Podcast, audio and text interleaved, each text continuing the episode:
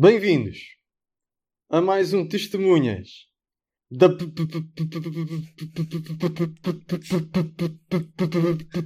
bola. Hoje vocês acham, acham bem? Acham bem a gente começar a dar assim comentário político ou não? Acho que sim, acho que sim, segue. assim, começamos a expandir para o comentário político assim aos poucos. Epá, eu estou. Ah? Eu estou de saia neste momento. Estás? Eu- É como ficas Eu melhor. Eu gostava de falar da Catalunha um dia. Acho que é uma Pronto, boa acho que sim, acho que, acho que assim, como, pequeno, como pequeno, ah, pequena introdução a estes- esta vertente, acho que podemos deixar ficar. Já agora referir, só porque hoje em dia estas coisas ah, ferem suscetibilidades, que eu não acho que isto seja gozar com a gaguez da, da senhora. Isto é sim gozar com o contexto dessa gaguez aparecer numa Assembleia da República onde, a- onde a oratória é extremamente importante. Ahm, e isso sim é uma situação caricata e que tem alguma graça. Como teria graça, por exemplo, se ah, uma pessoa gaga, severamente gaga, tivesse o seu podcast e já agora gostava de, de lançar esse desafio à, à Joacine de, de lançar o seu podcast, que também tenho certeza que seria bastante interessante. Muito mais interessante do que nós fazemos aqui, aliás. E pronto, só para dizer isso. Muito bem. Vamos então ao, ao programa de hoje. No programa de hoje eu vou ser testemunha de Vendel Gato por Lebre. O Miguel vai ser testemunha de Vini, Vidi, Vinícius. O Gonçalo vai ser testemunha da Inércia. E o Luís vai ser testemunha de papagaios em tempo útil. Está tudo pronto, pessoal? Vamos Bora, vamos a isso. Boa tarde. Era para saber se tinha uns minutos para falar sobre bola. Vai partir Ricardo. Atira Portugal! E o burro sou eu, o ruim sou eu, o errado sou eu e o péssimo treinador sou eu.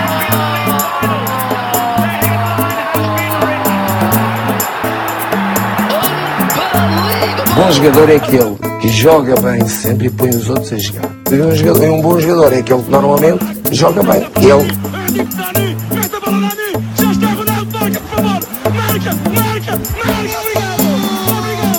Obrigado! O próximo jogador vai ser o melhor jogador chinês da atualidade. Porquê? Porque se vem o melhor jogador chinês para aqui, vai vir charters todas as semanas de 480 pessoas.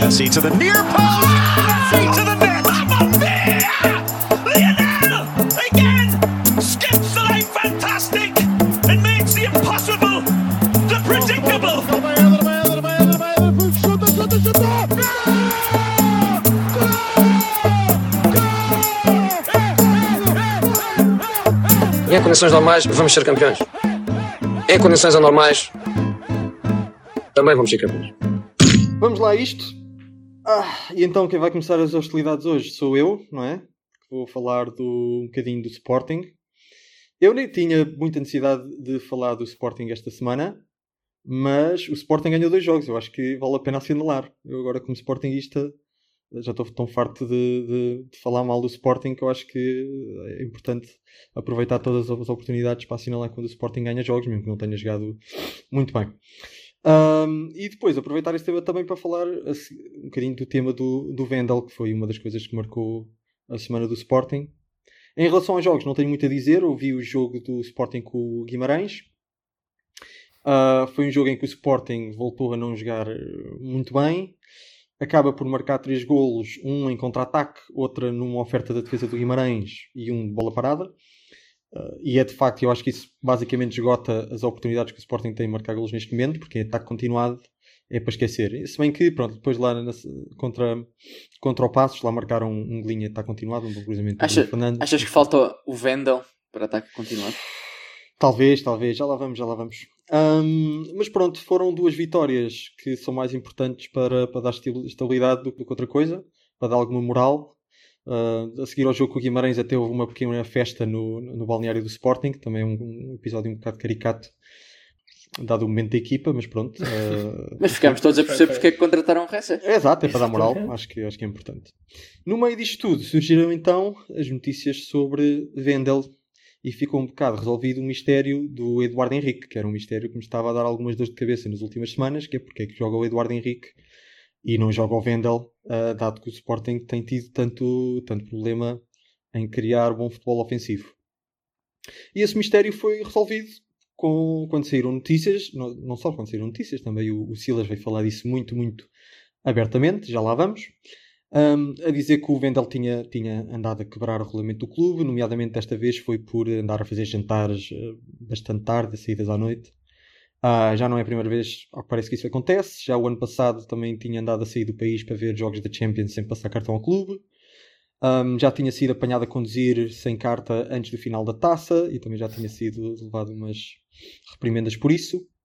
E obviamente as fracas exibições que, que ele tem demonstrado, mesmo quando tem jogado nesta época, também não terão ajudado ao seu caso. E o Sporting decidiu punir, punir o Vendel, o que eu tenho de concordar apesar de achar que o Vendel, eh, um, um Vendel a jogar bem traz muito a este Sporting, mas uh, o Sporting não se pode dar ao luxo de deixar que os, que os jogadores não cumpram o, o, o regulamento. E portanto eu tenho, estou com o Sporting. O Sporting tem, uma, tem um historial de muita complacência para com estes casos nos últimos, nos últimos anos e muito provavelmente também por causa disso também é o clube onde, no qual estes casos uh, de excessos de jogadores é, são mais comuns. No Benfica e no Porto acontece de vez em quando. Ah, acho que Eu não, eu, não, eu não tenho essa As opinião. estatísticas eu também Eu não não sei. tenho, eu não tenho, não, estou aqui a falar puramente de memória, se calhar sou eu que estou mais, mais enviesado para, para notícias relativamente ao Sporting, mas a ideia que eu tenho é que isto costuma ser mais comum no Sporting do que no Benfica ou no Porto. Se eu estiver enganado. Eu, ah, eu nem concordo com os teus, a tua tese, consigo concordar com os teus argumentos, pá. Muito complicado. Pois é, pronto, é assim. Mas acho que fez aquilo que se deve fazer, que é, que é punir os jogadores, para que ele ganhe algum juízo e esperar que isso também sirva, sirva de exemplo para outros jogadores do plantel que tenham, que tenham ideias de fazer o mesmo. Aquilo que eu não gostei tanto neste caso, obviamente, é o tratamento público da questão. Tal como eu falei há bocado, o Silas ah, já veio, veio de uma forma muito aberta dizer que o Vendel se andou por estar mal e, portanto, levou. Foi agora anda a jogar na equipa dos sub-23.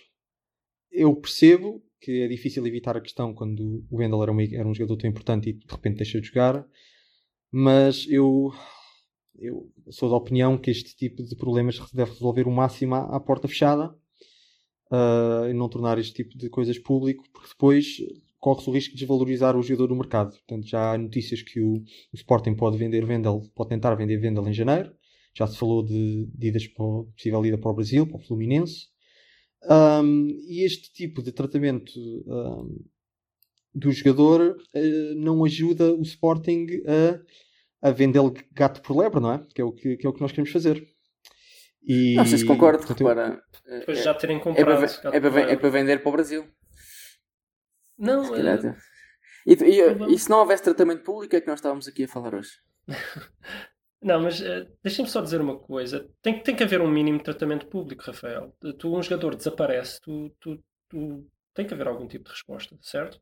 Tem algum Ou seja, tipo de mesmo- resposta. mesmo a, nos resposta é que ele outros tá, a resposta é que ele está lesionado, ou está com o problema do gato, ou está com qualquer coisa. Não, Ou- não. Quando é no Benfica ou no Porto, eh, o treinador diz não. O, o jogador tem um, tem, tem um processo no clube, está tá, tá a contas com o departamento, sei lá, que é do clube e pronto, agora não, não me cabe a mim falar disso. O Sérgio Conceição diz isso várias vezes, abertamente, quando há problemas Mas- com os jogadores. Já no Benfica também já vi várias vezes dizerem isso. Também E já na Europa mas também. problemas. Real Madrid, Seria- Barça, etc. Isso acontece. Eu acho que chega um ponto em que não. em que Nem dá já, não dá, já não dá para esconder. Mas Não, deve-se tentar esconder ao máximo. Deve-se tentar esconder ao máximo. Tenho dúvidas. Eu só queria fazer dois comentários em relação a isso. Sim. eu já Primeiro é, não, dizer. não sei se há mais casos no Sporting do que há no Benfica e no Porto. O que eu acho é o plantel do Sporting é tão fraco, em geral, tem tão poucas soluções, que qualquer caso é muito mais notícia durante mais tempo. Nota-se mais. Acho que esse, existe esse fator. Aliás, do Benfica tem, e no Porto tem acontecido. Com Sérgio Conceição no Porto, então aconteceu várias vezes. Uhum. Esse era o primeiro ponto. Em segundo ponto, eu acho que sim, que deve ser castigado. Eh, Eu acho que deve ser público. Mas depois também às vezes acho que o Sporting tem entrado num exagero. Como, ah, não, não sei se chegaram a castigar o, o Giovanni ou não, também mas queriam castigar o Giovanni pela falta de carta, ter sido apanhado a conduzir sem carta. E o Vendel também já foi esse caso ter sido apanhado a conduzir sem carta. Ora, isso é um caso judicial, um caso que- não afeta, para mim, não afeta o clube, não afeta o Sporting. a não ser que ele seja preso. nome? Não pode afetar o nome? Não, o que é que o- agora, o Está Sporting, o Sporting é Sporting, uma sei lá. instituição horrível porque tem um jogador com duas sem carta. Epá, acho que não, acho que ninguém, ninguém quer Não, saber não, disso. não, ok, mas o Sporting, enquanto instituição que tem o seu nome, que é um, um nome público, o Sporting tem que mostrar que é contra esse tipo de atitudes e tem que dar algum exemplo. Estás a entender? Não é que tenha que dar uma punição severa ou algo, mas tem que Não, mostrar uma que está multa, atento uma e que multa. não. Uma multa, Exato, tá mas tem que fazer algo. Tem, mas uma opinião multa, pública uma, cai em cima do uma multa que não, que não afeta o Sporting. Não é deixar de Pronto, jogar. exato, exato, exato. Sim. Ainda me lembro bem do tempo, dos tempos do Paulo Bento. Aquilo, nós às vezes tínhamos, tínhamos que jogar com os júniores. Aquele famoso sketch do gato fedorento. Sim, sim. Assim, O Vuk- o Vukcevic, que mesmo bêbado era o nosso melhor jogador, muitas vezes, estava, estava sempre castigado. Pá. Pronto. Mas eu não acho isso mal. Enfim. Eu acho, eu acho, eu acho exagerado às vezes. Eu acho um bocado mal quando neste momento o Vendel a jogar mal e bêbado e, e a ser apanhado sem carta a conduzir às 3 da manhã, eh, o que quer que seja, é o melhor jogador para aquela posição do Sporting. Eu acho mal, tem, tem que se ter algum cuidado. É, Ou seja, não, ele tem, reservas. ele tem que ser punido, Tenho claro. reservas porque o Vendel andava a jogar francamente mal. Então, Andava, mas o também é um bom momento para melhor. aproveitar e castigar. Não, não, claro, claro, claro. Tem, tem que ser castigado agora. Agora, castigo está a ser um bocadinho mais que isso, não é? Porque já se fala em vendê-lo e é um bocado aquele vender ao, ao preço que for, que é para, para ele deixar o balneário. Ok, eu até poderia aceitar isso caso o Sporting tivesse uma boa alternativa, mas a alternativa não existe. Mas o Silas- Então estou à espera do Bataglia, não? Não sei. O Silas continua a dizer que o objetivo é reintegrar o Vendel no plantel e acho bem que, que o diga. Portanto, Eu acho que também porque o Sporting precisa. Porque o Eduardo é, pá, é mau, desculpem, é mau. Eh, o Bataglia ainda não voltou, não é? E pronto. Ou seja, eu acho que sim, ele tem que ser castigado. Não pode, tem que seguir os regulamentos do clube. E se não for castigado, é um mau exemplo para todos os outros jogadores. É estar a dizer: olha, vocês também podem. E por isso tem. Mas, mas convém tentar reintegrá-lo em vez de tentar vendê-lo ao preço da chuva na oportunidade mais, mais próxima. Ah, bem, depois há, há jogadores e jogadores. Eu, eu jogo uma liga com uns amigos e há um jogador que sempre que sai no dia anterior joga melhor. ok, há Gonçalo, esses casos. eh, há esses Não, casos. mas, é, mas aí não pode, aí não pode porque é mau exemplo para os outros. Bom, O acho- problema é quando ele sai à noite e leva o resto da equipa. Esse é o problema. Miguel, Ah, foste sair à noite? Não, não. Miguel foi sair à noite com o Vendel, está tá ainda. Enfim, eu Acordar. acho que podemos fechar este tema. Queria só aqui deixar eh, ressalvar que, apesar de nas últimas semanas termos falado mal do, do Varandas, eu achar que aqui a direção está, está bem e o Silas está bem, exceto talvez o tratamento público da questão, mas Queria só Sim, salvar sim, sim. o facto de termos dito mal de Varandas e do Rafael estar sempre a dizer mal do Silas. Exato. sim, sim, sim. Mas eu, eu, por acaso, não me lembro se no podcast cheguei a criticar o facto de deixar o Vendel fora dos. Fora da equipa, Chegaste, mas acho se, que Ui, pois, ui. cheguei. se cheguei, pronto, Essa, não, não, essa não tinha memória conhecimento. seletiva. não tinha conhecimento da- desta situação, mas sendo assim, estou, estou com Silas, acho bem. Acho bem. Enfim, e pronto, acho que este é o tema, acho que podemos fechar. Mais alguma coisa a dizer? Sim. Ou você tem mais alguma coisa a dizer? Não. Ok. Passamos então para o Miguel. Miguel, o que é que tens para, para nos dizer sobre, sobre o Benfica? Uh, bem, não, esta última semana, os dois jogos, o Benfica, a verdade é que melhorou bastante com, com as mudanças que o Bruno Lage fez. não é? Deixou de apostar nos avançados que tinham sido as apostas até agora, o Raul de Tomás e o, o Seferovic. E pronto, apostou no- nas novidades, no Vinícius e também no Chiquinho. E acho que, que a equipa melhorou bastante. Começou a jogar um futebol mais, mais dinâmico, mais dominador. O Vinícius esteve em grande, que fez, fez dois gols em 3, 4 minutos.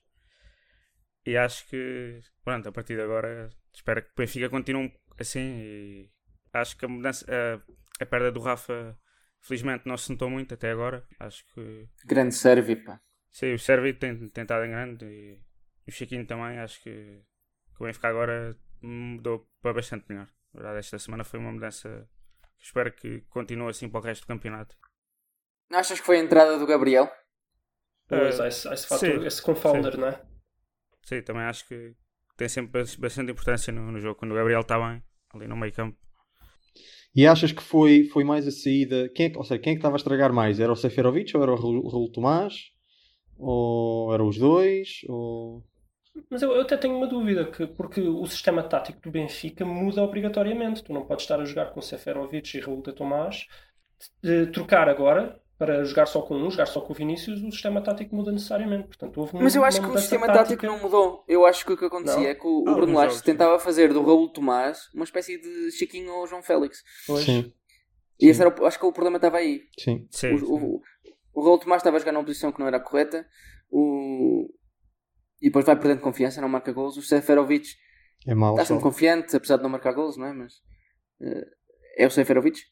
É, para mim é o Marega do Benfica. Eles tinham inveja, queriam um também. É, exato. exato. Eu acho que tem a ver com isso. Mudança. fo- Foram várias mudanças ao mesmo tempo, é difícil saber qual foi.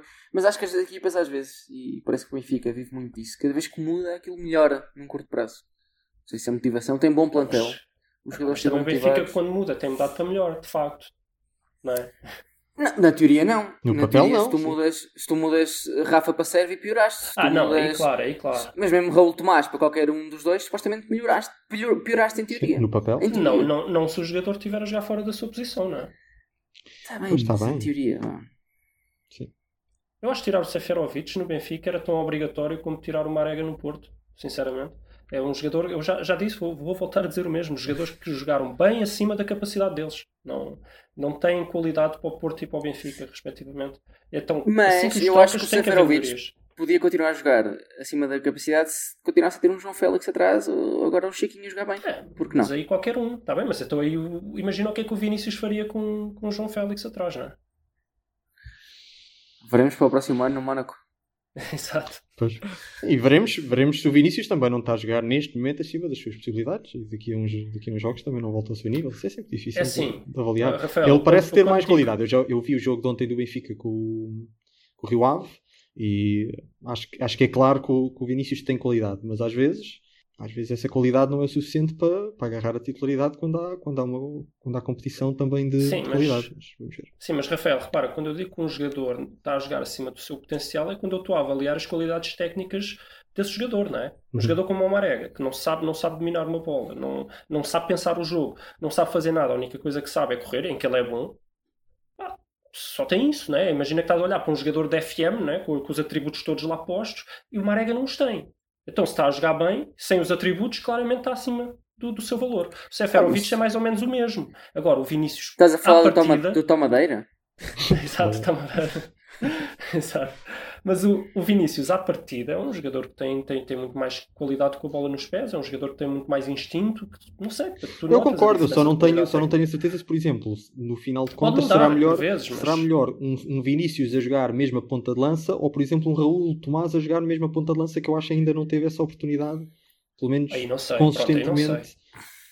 O Raul o, Tomás, O Raul de Tomás no, no Raio Vallecano era, era matador, não é? pô, e é, e é só Mas essa, não- é só essa a minha Mas é questão. diferente se- jogar numa equipa que joga em contra-ataque.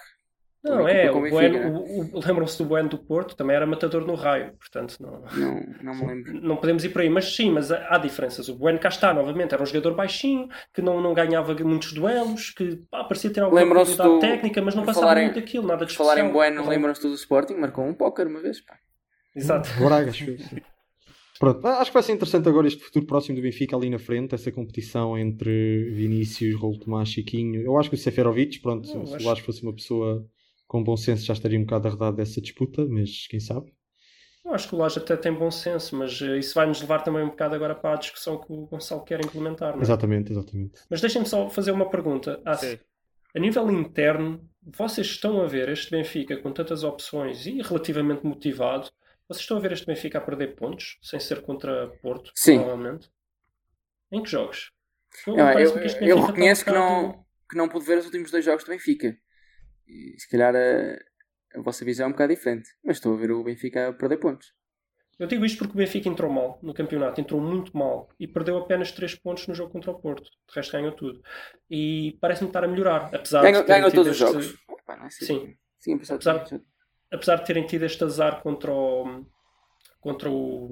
eh, Estou-me a esquecer, desculpem, na Liga dos Campeões, em que Sim. o Rafa se lesionou, apesar de Lyon. terem tido este azar, eh, parecem estar bem, parecem estar motivados. E então, se o Rafa tivesse bom, eu diria que só podia melhorar e que ia ser muito difícil para o Sim. Benfica. Com o Rafa lesionado, talvez ponha aí algumas reticências, mas é por isso que eu faço essa pergunta: o que é que pode parar o Benfica neste momento?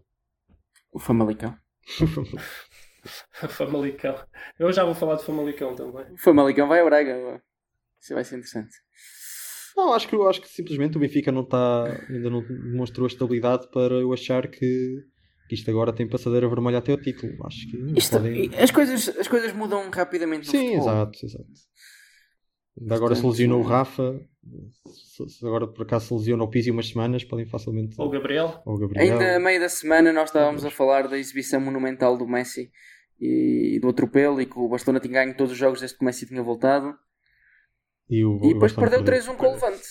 Portanto, Ah, Gonçalo, só deixar claro que estávamos a falar disso no, no podcast. Mas fora dele. Certo. Miguel, tens mais alguma coisa a acrescentar a esta, a discussão? É, do não, respondo- respondendo ao Luís, eu acho que o campeonato é muito longo, mas eh, é verdade que o Benfica parece estar agora no bom caminho e, e talvez tenha tá, perspectiva assim mais de jogos ganhar mais pontos facilmente. Mas acho que ainda falta muito campeonato e como vocês estavam a dizer, pode mudar, basta um jogo mau na Champions ou tem outro jogador que se lesione, depois mais uma exibição ou duas más e muda muito a, da perspectiva do futuro. Então Hum. acho que ainda é muito cedo para estar com, com este tipo de, de avaliações e, e pensar assim no, no futuro. Sim, eu também acho que o Não. Benfica ainda tem ali, tem ali um André Almeida na defesa, tem ali um Rubem Dias que tanto faz jogos é, o André Almeida como muito menos bons. São, tem são elementos que podem. haters. Mas, mas esperem, o André é questão Almeida é de ser melhor do que qualquer um do Porto neste momento, não é? Mas a Ah, questão, claro. então, mas a questão é se o Porto vai perder mais pontos que o Benfica ou se o Benfica, se o Benfica vai perder mais Não, pontos não, que o Porto não, ou se o Benfica não, vai perder não. pontos. É a segunda. Acho- A, a então questão pronto. é quem é que pode tirar pontos ao Benfica, sim.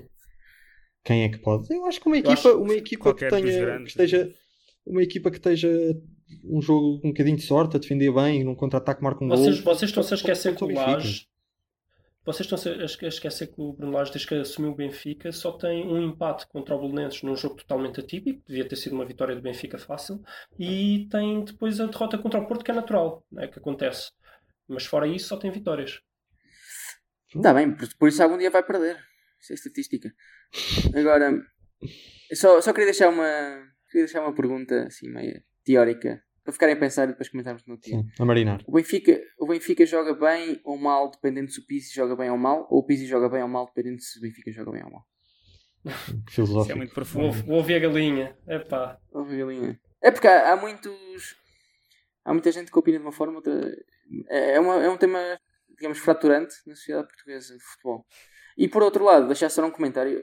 As pessoas continuam a bater no André Almeida. Ele é titular do Benfica, lateral direito, tirando o ano do Nelson Semedo. Não sei exatamente há quantos anos, mas ah, pá, há 7 anos. E várias vezes ele acabou por ser o melhor lateral direito do campeonato. Portanto, nós estamos sempre a bater no André Almeida. Devíamos estar a bater nos laterais do Sporting e do Porque, Porto. porque, porque está bem, eu Gonçalo, ainda- continua a ser o ponto mais fraco do Benfica. Eu ainda ontem, isso é- ainda ontem há lá uma jogada em que um jogador do Rio Ave passa pelo André Almeida e remata e, remata, e a bola vai ao poste e não Vai, entra por pouco. Quer dizer, eh, não é uma. O André Almeida acaba por não comprometer Mas o Grimaldo a defender é muito fraco também. Pois, também é não muito forte a atacar. Pronto. Mas o André Almeida tem somado assistências e golos, portanto, mesmo Ah, assim. tá bem, mas Sim, está numa sim, equipa pronto. propícia, o Seferovic também. Sim. Eu continuo a achar que é o elemento Está bem, mais fraco o do Benfica. Seferovic é ponta de lança. Eu acho que o mais fraco é o dizer- Seferovic. Ou isso, pronto, ou isso. Mas tu estás-me a dizer que o, que o Benfica, que o André Almeida é bom e que cumpre muito bem. Acho que toda a gente vai estar de acordo contigo. Sim. A questão é, não deixa de ser o elemento mais fraco do Benfica. A substituir alguém é ele. Eu não acho fácil substituir o André Almeida. Ok, Eu não acho fácil encontrar um é lateral. Mas, Eu não acho fácil Gonçalo, encontrar um lateral que seja seguro. É só isso. Mas pronto, vamos Certo, avançar. certo, não Vamos avançar, só, só, só muito rápido. Tu chegas ao início, tu chegas ao início de uma época, tens que preparar a época, vais substituir o teu pior jogador, é o defesa direito, tens que falar dele. Pronto, é só isso. Depende de quem tiveres para substituir. Não há muitos defesas direitos no mercado. O Por Porto isso é que o Benfica ainda não conseguiu. Por isso é que o Benfica ainda não conseguiu. Mas, mas, mas, não, mas não é só qual é o mais fraco, é qual é o mais fraco e qual é o mais substituível. Se calhar é mais Pronto, fácil ok. um gajo não seja tão fraco, mas tens muitas opções no mercado. Talvez, Melhores. pronto, talvez, mas, mas é normal falar dele. É só isso que eu estou a dizer. Não- Acho que há um, há um certo ódiozinho. Acho que há um certo ódiozinho. Um patinho feio. Ok. Um bocadinho. Ele um não é assim bocadinho. tão mau. Talvez, talvez. Há um bocadinho. Mas pronto, vamos avançar. Vamos avançar. Bom, eu quero ser testemunha da inércia, dando seguimento ao Vini, Vidi Vinícius, que não é para falar do caso específico do Lages, mas é um, mais uma vez uma pergunta um bocadinho filosófica, porque é que os treinadores demoram tanto tempo, e se calhar até mais os selecionadores, podemos ir por aí, tanto tempo a mudar coisas que parecem óbvias ao comum dos adeptos, que não está nos treinos, e depois passado um ano eles mudam e de facto as coisas melhoram a olhos vistos. Isto, isto partiu do, do caso Seferovic, Mas também temos o caso do eh, Marega. não é? partiu do caso Marega não é tão claro, não é? Porque fez uma Liga é? Muito boa. Eu já vou falar disso então. Mas pronto, mas. ah, não, ou seja, não é tão claro no sentido que o Marega ia marcando golos e tudo. É isso que eu, que eu quero dizer. Gonçalo, 37% de ações bem-sucedidas nos últimos dois jogos, 47% nesta época inteira. Pronto, mas são estatísticas e o comum dos adeptos não anda a ver essas estatísticas muitas vezes. Ah, mas o treinador tem que ver, tem que ter alguém a recolhê-las de todos os jogos. Mas, Luís, o meu objetivo é mesmo falar das coisas mais óbvias. É Euro 2004, Ronaldo e Ricardo Carvalho começarem no banco. Por exemplo, o caso do, do Seferovic. Mesmo do Félix no ano passado com o Rui Vitória. Esse tipo de casos. Percebes? É, é disso que eu quero, quero falar. Coisas que são demasiado óbvias, que estão mal. E que os treinadores têm uma inércia muito grande. E, e há muitos Sim, casos. falar então. Queria deixar-vos eh, comentassem um bocado isso. Depois posso estar Se quiseres, opinião. eu posso já começar. Eu tenho, eu tenho duas respostas para isso. Luís, eu sei que tu tens uma opinião muito forte sobre o caso Marega em particular. Não, mas sem ser do caso Marega, eu posso só dar a resposta geral já. É teimosia e rotinas. Pronto, uma das razões óbvias para tu não dares algo é por causa das rotinas. Podes ter medo que quebres alguma rotina, podes ter medo que não funcione muito bem. A outra é teimosia, porque se tu decidiste que os, que os melhores jogadores são aqueles, tu vais ter sempre um enviesamento psicológico para essa tua decisão. E é muito difícil reconvencer-te de que o que tu decidiste antes está errado. Uh, então é muito isso. É rotinas, é teimosia acima de tudo. No caso das seleções, o fator família, como fazia o Scolari em 2004. Uh, depois, passado muito tempo, não metia mais ninguém fora desse grupo. Nós já falámos disso também, se não me engano, no, no último episódio. Agora, é uma questão de estruturalmente, pode ter que ser o próprio clube a fazer, porque o, o treinador, o treinador tem que ter um- uma, uma certa gestão do, do balneário. Sabes que isso também, também mexe, ter que tirar um por outro. Há estatutos, por muito que nós queiramos dizer que não, há estatutos. O Neymar veio falar disso há pouco tempo, destruíram o Neymar e na altura eu, eu até, eu até disse, eu conversei isso com vocês, eu disse, não, estou com o Neymar, é verdade. O Neymar veio falar que, que ele tem um tratamento especial, mas era assim, sempre foi assim. No Barcelona o Messi tem um tratamento especial, o Ronaldo tem um tratamento especial, tinha no Real Madrid. Mas é diferente, é diferente. Ter um tratamento especial enquanto tu cumpres Exato. Não se aplica ao caso Seferovic. Ah, mais ou menos, ele marcou quantos gols a época passada, relembrem-me. Sim, 20 e muitos. Não Estão a perceber onde é que eu quero chegar. Tem estatuto, tem estatuto. E se queria estatuto, Mas não, não tem um estatuto junto dos adeptos, não tem um estatuto junto do balneário, certamente. É- não, é bem, o- não é bem o Neymar, não é? o problema, o problema é se o treinador não compreende isso. isso mas isso o treinador acha que tem.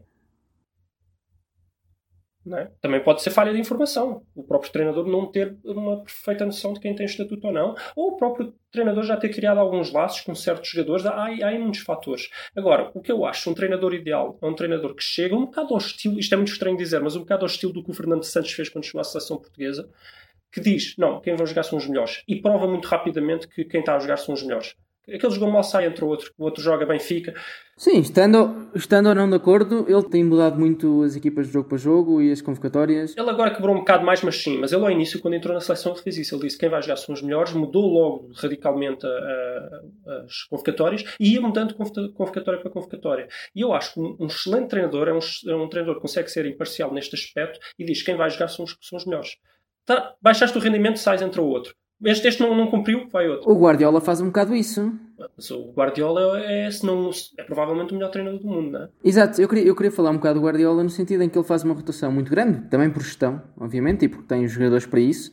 Uhum. Mas o Bernardo passou de ser o, digamos, o melhor jogador, na opinião do Guardiola, o ano passado do City, para este ano muitas vezes ficar no banco. Ele aproveita os picos de forma. Quem está em pico de forma joga. Aproveita os picos de forma. Eh, O mesmo Silva já vem ficando muito mais no banco. O Gundogan roubou o lugar ao Fernandinho ano passado porque estava em melhor forma. O Fernandinho que era um indiscutível, que no início da época passada e na época anterior era só elogios do Guardiola ao Fernandinho. Seja, eu acho que é possível gerir, também é preciso, obviamente estamos a falar de um plantel espetacular, mas Claro. se calhar é o mais difícil de gerir, porque todos são potenciais titulares. E ele consegue gerir isso muito bem. E estás melhor, joga. O Mares, está, o Mares estava ali numa, numa forma boa no início da época e fez vários jogos, marcou vários golos. Maregas, Maregas. O Maregas. É, o, o Guardiola a pensar quem me dera ter aqui um Maregas. Se adaptaria perfeitamente ao estilo do, do Ah, Guardiola. enfim, Diz, eh, Miguel. Ah, é dizer que acho que se- realmente se adaptaria espetacularmente bem ao, É. ao estilo do Guardiola, com as capacidades dele. ali no tiki-taka. É, com, peraí, peraí, eh, 70% de eficácia de passe Sim. nesta época, mas 48% de eficácia de passe nestes últimos dois jogos que o Marega fez. Só para lançar assim mais umas estatísticas. Mas não é fácil fazer bons passos numa equipa do, do Sérgio Epá, Conceição. não é verdade. Sabes que o Porto bateu o recorde de número de passes neste, neste jogo contra o Marítimo num relevado. Posso chamar aquilo relevado? Num. Bateu o recorde de número de passos num. Vocês completem. Também não podemos ser assim tão mauzinhos. Não, não podemos. Acho que o, o Sérgio Conceição, a questão das equipas de Sérgio Conceição é que são um bocadinho consistentes, não é? Tanto fazem um grande jogo como depois é um jogo horrível. Um não se percebe bem. Mas pronto, avancemos. Eh, Eu não, eu não tenho muito mais a dizer sobre isso. Eu só queria dizer em relação ao tema do, da inércia que um treinador também precisa ter em consideração que quando envia os jogadores para dentro de campo no início do jogo como titulares, precisa dar alguma segurança psicológica ao jogador que se fizer uma má exibição hoje não vai perder logo a titularidade. Ou se tiver uma série de do- dois maus jogos vai perder logo a titularidade e que isso às vezes pode levar a que passem 3 ou 4 ou 5 jogos a fazer más exibições até que o treinador diga, olha, pronto, basta e, e, de facto resolva trocar. E a, outra, e a outra mensagem que mandas para quem está no banco que não interessa o que faças ou que os outros façam, que vai estar no banco? Não, eu acho que tem que haver aí uma otimização. Ah, mas eu acho que isso. Qual é o problema? Eles, se eles estão no banco, eles, se eles não jogam, eles podem estar. Não, não, não, não, Rafael, não. Há jogadores às vezes que fazem treinos incríveis, são claramente os melhores nos treinos, nunca têm oportunidade. A certa altura da época já são os piores nos treinos porque não vale a pena. Não, não, Rafael, acredita. Eu acho que é um. Eu acho que é um. Há um trade-off. Promover-se quem está a jogar bem é titular. Ok, o, o, o Raul Tomás vai para o banco. O Raul Tomás, se perceber que pode ir para o banco por jogar mal, também percebe que pode voltar a jogar se jogar bem. Percebes?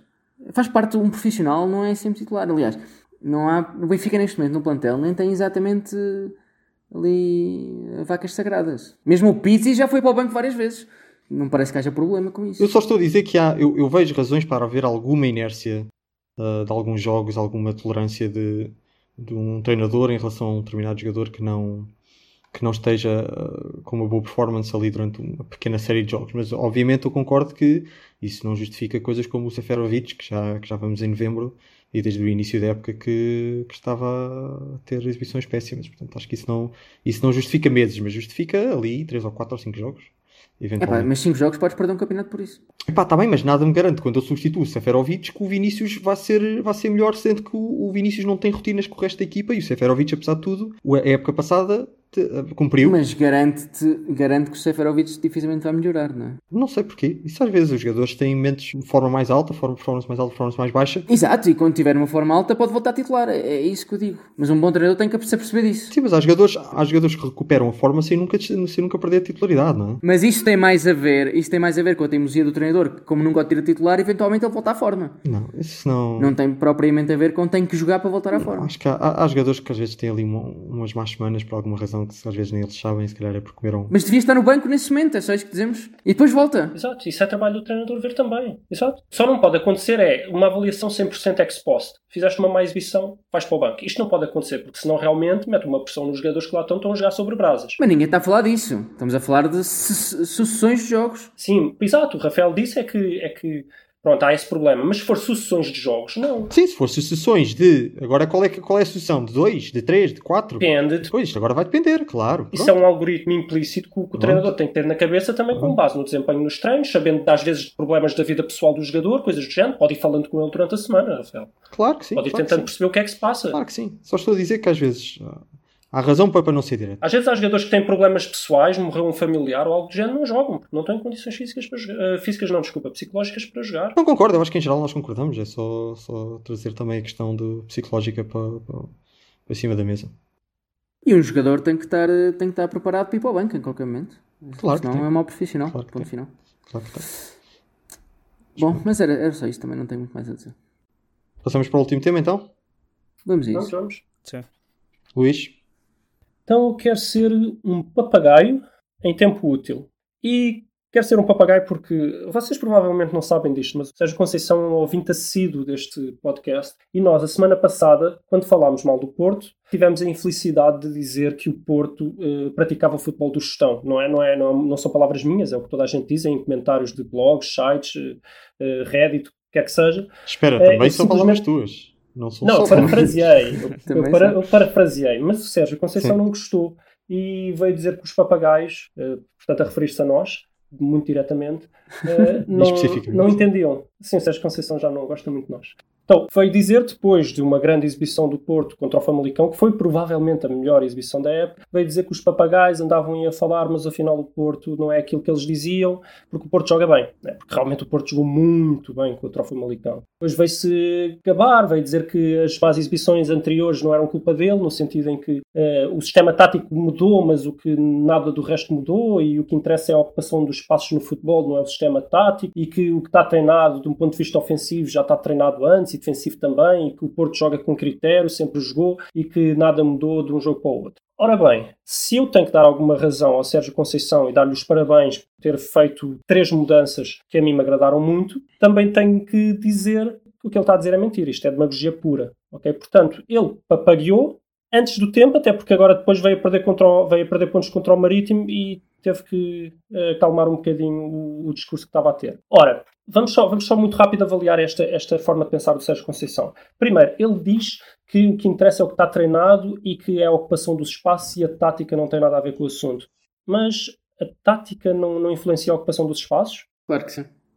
Pronto, é, só, é, é isso. É, não, uma equipa que joga com dois defesas e tudo ao ataque não, não vai ocupar os espaços da mesma forma que uma equipa que joga com tudo à defesa e só dois ao ataque. o, é? o WV.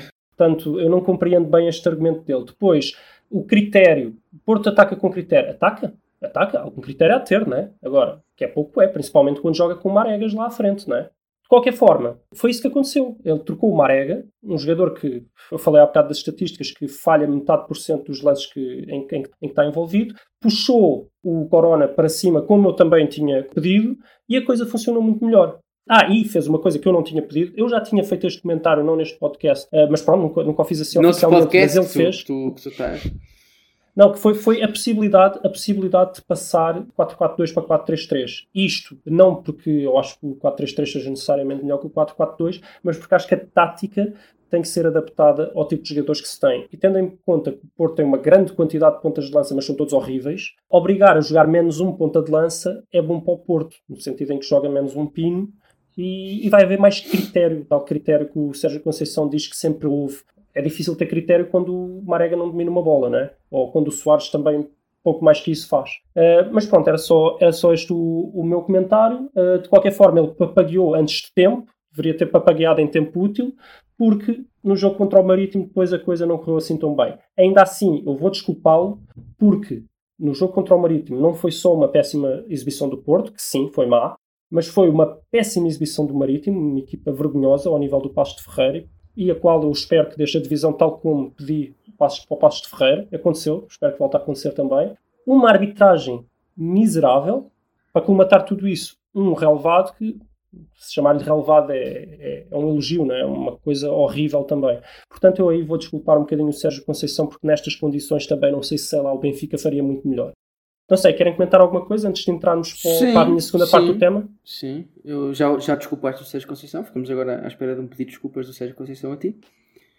e além disso, parece, pá, parece que estás a candidatar ao lugar do Porto. Seja, mas acima de tudo, continuamos no mesmo tema. Isto tem a ver com o tema anterior. Coisas óbvias que eram para mudar demorou muito tempo, não é? E parece que mudaram. Mas mudou, mas mudou. Pois está bem, mas eles, os treinadores acabam por mudar ou são despedidos. Mas porque minha... Mudou e depois veio para paguear-se, não é? A dizer que não, o Porto joga muito bem, mas já. Sim, sim, não, sim. foi porque me pediram, é, já, já jogava bem antes. Sim, sim, sim, sim. Exatamente. Mas é, é um bocado o mesmo tema. Um bocado o mesmo tema. Ok. Vocês, Rafael Não, eu concordo mais ou menos contigo. Acho que acho não tenho nada a acrescentar. Então querem passar para o último tema? Não sei. Miguel, tens alguma coisa a dizer? Sim, podemos passar. Pronto, então se vocês não têm nada a dizer em relação a Sérgio Conceição, eh, havia aqui uma parte escondida do tema que é o tempo útil. Eu não, não queria só falar do, do, do Sérgio Conceição ter papagueado antes de tempo, queria também falar realmente do, do assunto da semana que foi o tempo útil. Continuo a não entender isto. Isto já foi assunto quando o Porto perdeu contra o Passos de Ferreira uh, há dois anos.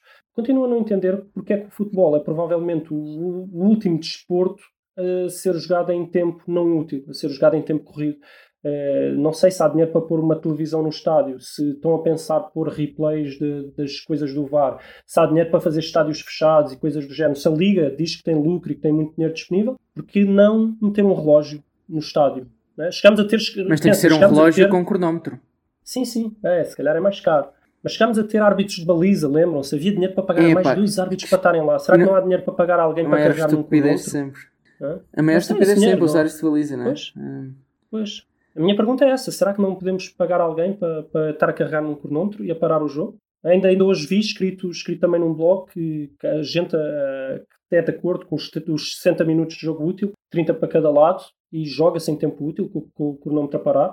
Porquê é que vocês acham que isto não aconteceu? Acham que há desvantagens nisto? Ou Eu- acham que as vantagens são Uhum. inferiores às desvantagens? O que é que acham? Ou acham que alguém não quer por alguma razão? Qual é a vossa explicação? Eu, em primeiro lugar, queria só dizer que os 60 minutos, tendo em conta as estatísticas que saíram esta semana e que têm saído nos últimos tempos, parecem até bastante razoáveis para, para o tempo útil. Mas isso é uma discussão que. Achas que poderia ser a mais, é isso? Não, acho, acho que é razoável. Acho que é razoável. 60 Ah, minutos. razoável. Parece Sim, que o, o tempo tempo- útil está ali nos 60%, 60% serão ci- 50 e tal minutos, 50 minutos. Não, não, não. O, o máximo tempo útil na nossa liga é o Benfica, que tem 57%. Mas eu não estou a falar da nossa liga, estou a falar nas grandes mas- ligas. Tu vês a Premier League com 61 ou 60. No geral não chega pronto. 60%. Mas sim. Pronto, mas, mas são 60% sobre mais de 90 minutos também, portanto. Eu acho que 60 minutos está razoável. Também não vais pôr ali um desporto com 28 minutos cada parte. Não, Parece um não, bocado não. parvo, não é? Não, sim. Acho que 60 minutos é razoável. Uh, mas isso também é uma coisa que se pode mudar no ano a seguir. Se vir que está exagerado ou que está menos, não, não vejo nenhum problema. Quanto A ao. minha questão é porque é que isso ainda não se fez. Eu sei, eu Já- sei, eu sei. Eu vou, já, eu já vou, podia ter sido feito há 80 anos atrás. eu já vou responder. na Eu vou responder. Isto parece que tem, tem tudo a ver com a inércia, mais uma vez. A inércia, não é? há uma inércia no futebol, há um. Parece que um- uma mudança no futebol. Andam todos preocupados com mudanças minúsculas, como o pon- pontapé de baliza sair dentária, que eu até gostei, até gosto mais da forma.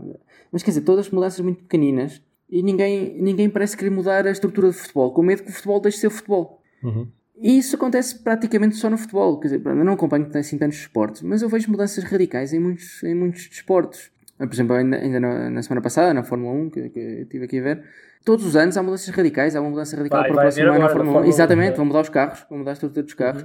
Eh, No ciclismo já não se podem. No No, ciclismo há- já não podem fazer doping. no ciclismo já não podem fazer isso, é radical. É, isso é É radical. radical. Ah, mas o ciclismo tem, tem bastantes mudanças eh, na- nas bicicletas, se calhar o, o comum dos espectadores também não sabe, mas as bicicletas têm muita regulação. É tipo um bocado de Fórmula 1, aquilo que regulam principalmente são as bicicletas e os carros. Né?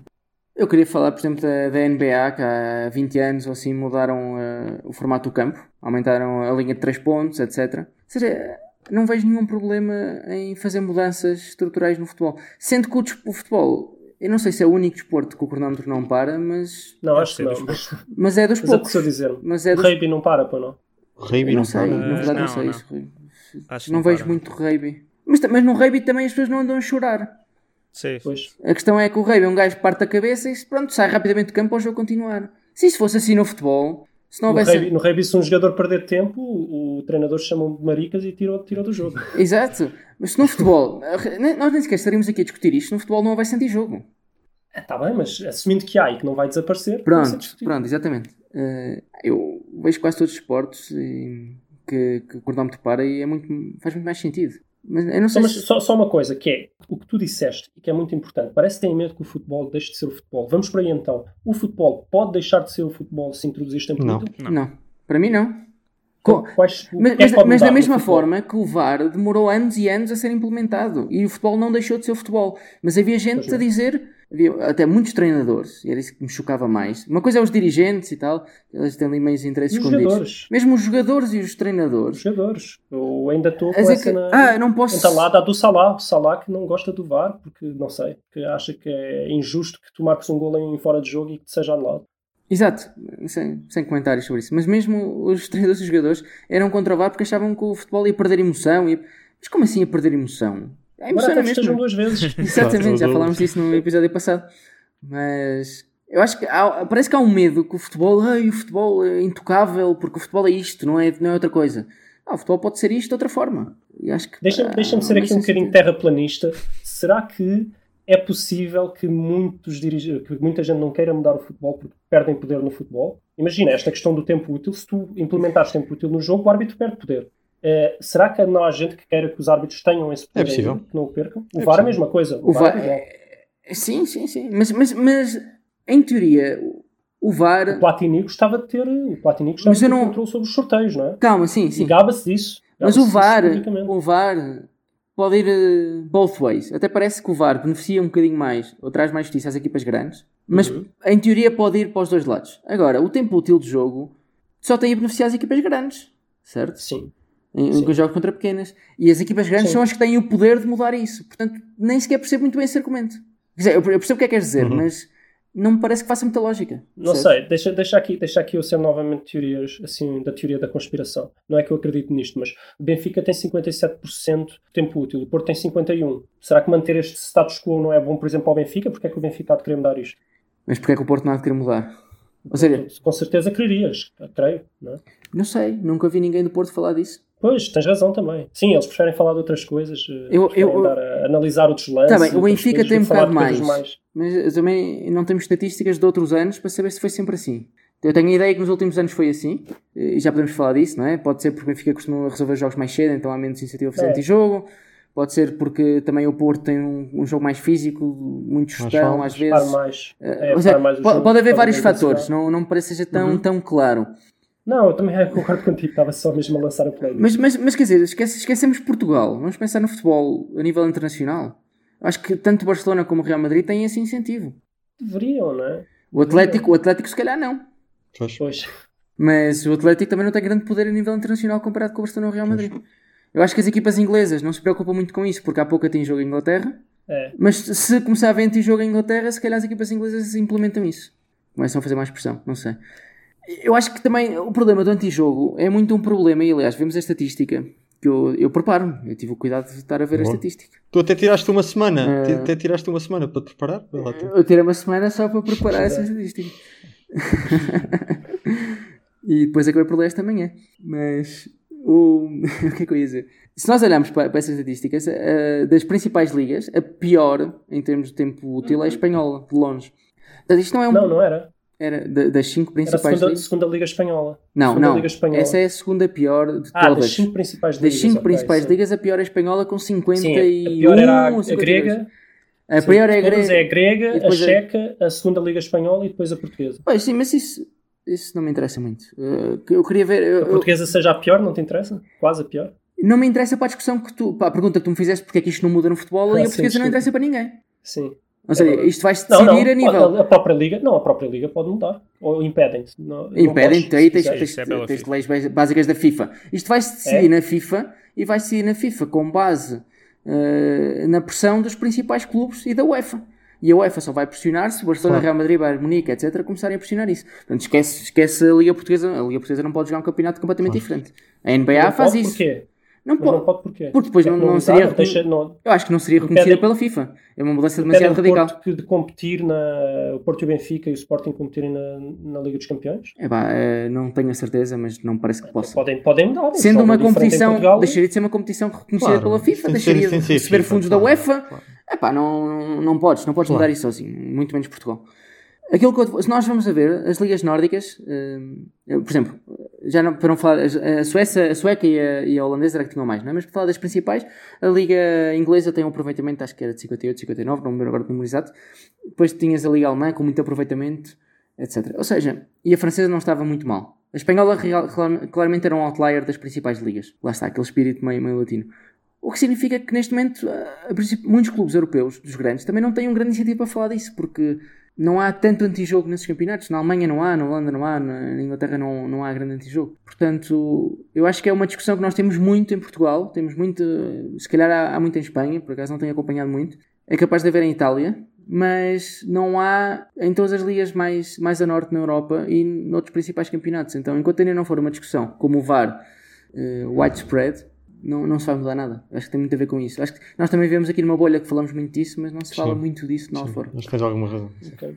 Eu queria só pedir-vos muito rapidamente para, para me dizerem quais é que são as vantagens, o que é que acham que isto pode mudar no jogo de forma eh, positiva e se há alguma desvantagem, onde é que isto poderá ter um impacto negativo no jogo, no espetáculo que nós vemos. Eu acho que temos vantagens, é, é, torna o jogo mais justo, torna o jogo, a pessoa sabe com o que é que conta, não está dependente do- dos caprichos do árbitro de se dá mais tempo de compensação ou menos tempo de compensação, E mais espetacular, e mais ou, ou do VAR. Ou do VAR. ou do VAR. Hum, o que é que perguntaste, Luís? Desculpa. com mais tempo Com de jogo, se Mais, espetacular? Acho que sim, acho que Por traz. exemplo, no, sim, no caso de. Portugal, seria mais tempo de jogo, mais gols. Eu acho que mais, mais que, não, eu acho que não, não é que não é mais espetacular por si, acho que é mais espetacular em Portugal ou Espanha isso, porque vai tirar o incentivo Sim, ao Exato, jogo. Dá, dá mais ritmo Sim, ao sim, jogo. sim, mas é, é Dá na mais ritmo, liga. com mais ritmo as equipas liga. ficam mais cansadas, com mais com equipas mais cansadas há mais possibilidade de haver de explorar alguns erros do adversário, há mais golos, acho que é assim, acho que pode. Mais cansadas, mais lesões? Oh, não, acho que não. Não. Acho que não é por aí. Não, tem que só, tem que só que lançar. Sim, quer dizer, é que possivelmente, em teoria, sim, mas Não, acho que não, seria uma não, não tens que lançar, lanças porque queres. Pronto, eu acho que, eu acho que Eu, eu acho que. essas seriam as grandes vantagens. Andei, diz, diz, desculpa, Eu Rafael. estava diz. só a dizer, essas são as grandes va- vantagens. A única desvantagem que eu, que eu vejo, mas que eu acho que seria pequena se é que e existir, mas eu imagino talvez existe, mas são em casos muito específicos, é haver as equipas queimarem tempo ao contrário, ou seja, uma equipa que esteja a ganhar nesse sistema aproveitar uma bola que sai para respirar fundo, para em vez de pôr logo a bola a colar, Como? Que esteja a se ganhar a uma equipa que esteja a ganhar, A ganhar. Aproveita que a bola esteja a sair, falta ali Sim. 2, 3 minutos de jogo. Então, mas isso já existe. Isto já existe, Rafael. Portanto, Isso já não, existe, isso se, é- se- mas, ou seja, é se como- o cronómetro Não. estiver a correr, eles não se vão pôr ali a, a, a descansar. Então, mas está a ganhar. Olá ouvintes, eu daqui é o Rafael do Futuro, só para clarificar que de facto o Luís tinha razão, estava a falar da, da equipa que estivesse a perder. Peço desculpa pelo incómodo. Ah, tu dizes que o cronómetro para no lançamento lateral. Não, calma, o cronómetro não pode parar em todos. É como no basquete, o cronómetro não para em cada vez que a bola é um lançamento lateral. O Depende, cronómetro para em certas depende situações. pronto, isso depois depende de cantos, qual é que é o sistema, qual é que é o sistema a aplicar. Pronto.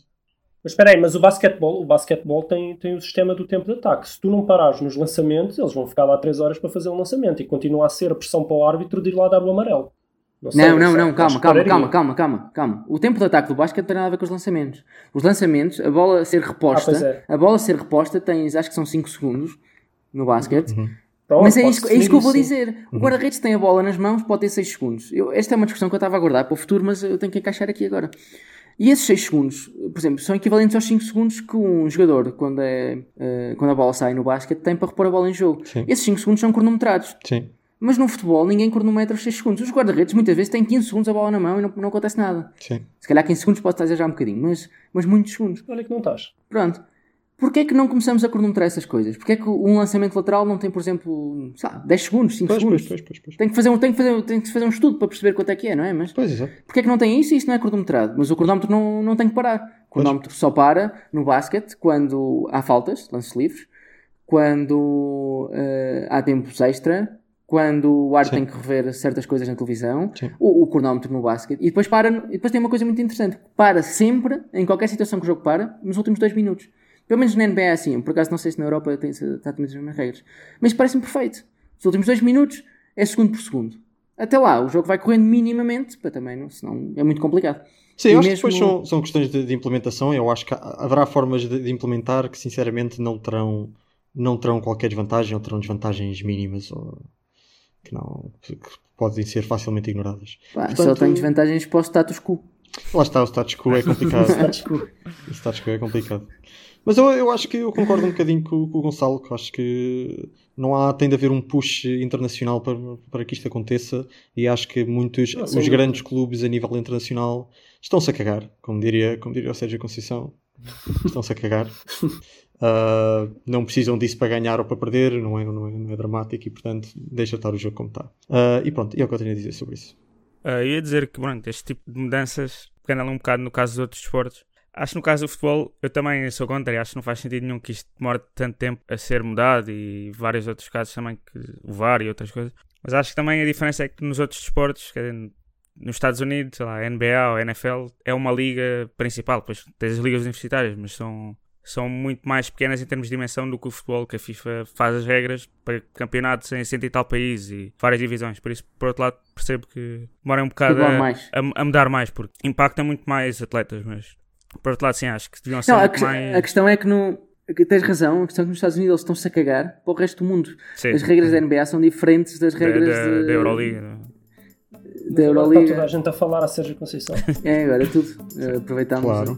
Dez. Eu não sabia que se podia dizer isso em direto, agora sei que se pode. Ah, se o Sérgio Conceição diz e passou nas televisões, televisões e nem fizeram bip nem nada, eu acho que Televisões. televisões. Eu acho que ele vai. eu acho que podemos. Sim, acho que ele vai ficar contente quando ouvir este episódio também. Pelas homenagens. Pois. Bem, mas Enfim, pronto, acho que é vamos continuar. É, vamos continuar a assistir a antijogo. É Sim, assim. infelizmente.